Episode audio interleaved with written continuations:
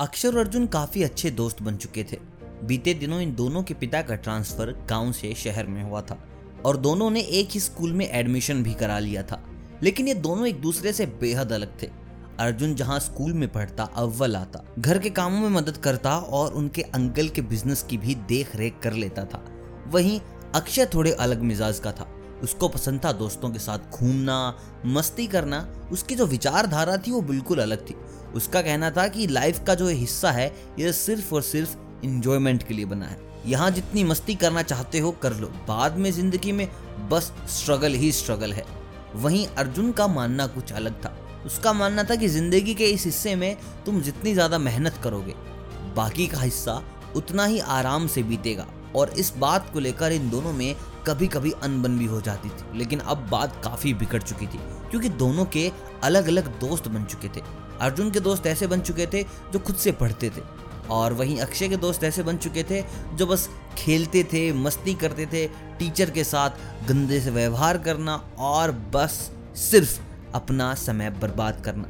वहीं अर्जुन काफ़ी बार अक्षय को बोलता कि यार तू ऐसा मत कर। लेकिन अक्षय ने तो कुछ और ही ठानी थी, वो अब उसका मज़ाक बनाने लगा था।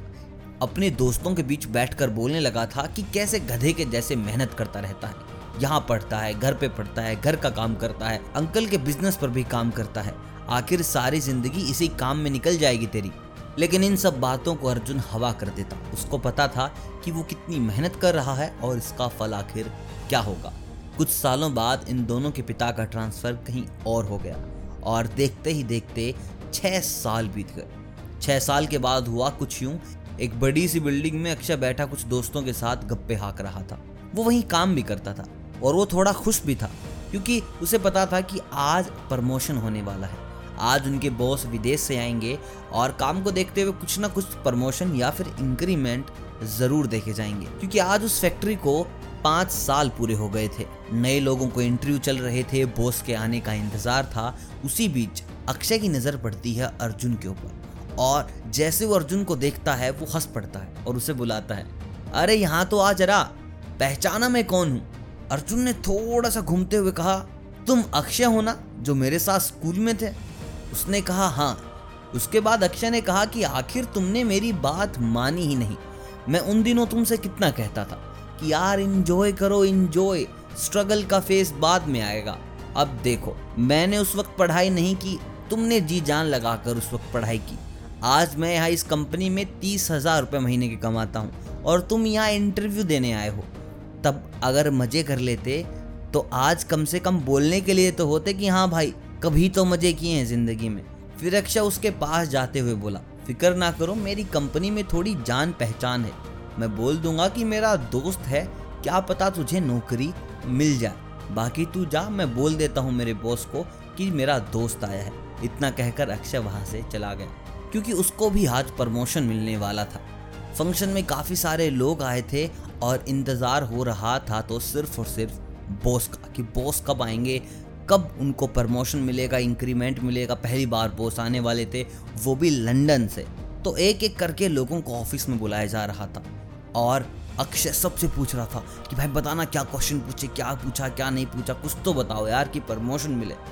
और जब अक्षय की बारी आई, वो हक्का बक्का रह गया। जो लंदन से बोस आने वाले थे, वो कोई और नहीं, अर्जुन था। जब अक्षय अर्जुन से मिला तो उसकी सोच उतनी ही थी कि कुछ नहीं होना। उसने ये सोच लिया कि ये यहाँ पर इंटरव्यू देने आया है। बाकी बॉस लंदन से इंटरव्यू लेने आए थे, ताकि प्रमोशन दे सके। यह देख के वो एक बार तो बड़ा दुखी हुआ। लेकिन उसने मन ही मन सोचा कि अर्जुन है तो मुझे पक्का प्रमोशन मिल जाएगा। और वो अर्जुन के सामने जाकर बोलने लगा कि भाई, जो हुआ है उसके लिए माफ़ करना। लेकिन ये प्रमोशन तो दे दो यार। तो अर्जुन ने उसको वही बचपन की बात कही कि भाई तूने बहुत मज़े कर लिए हैं। अब तू स्ट्रगल कर और ये मज़े उनको करने दे जिन्होंने स्कूल में स्ट्रगल कर लिया था। इतना कहकर अर्जुन वहाँ से चला गया। दोस्तों, हमने हमारी ज़िंदगी में न जाने ऐसे कितने अर्जुन का मज़ाक उड़ाया है, लेकिन सीखी हुई चीज़ कभी बेकार नहीं जाती। मेहनत का फल मिलता ज़रूर है, चाहे थोड़ा देर से मिले। तो दोस्तों, ऐसे दोस्तों से बचिए जो आपको बुरी संगत में डालें। क्योंकि किसी ने कहा था कि तुम पाँच मिलियनर्स के साथ रहो, तुम बहुत जल्द चटे मिलियनर बन जाओगे। और दोस्तों, अगर इस कहानी ने आपकी ज़िंदगी में थोड़ा सा भी प्रभाव डाला है तो इस वीडियो को लाइक कीजिएगा चैनल को कीजिएगा सब्सक्राइब मैं मिलता हूँ बहुत जल्द किसी और कहानी के साथ, तब तक आप सभी को अलविदा।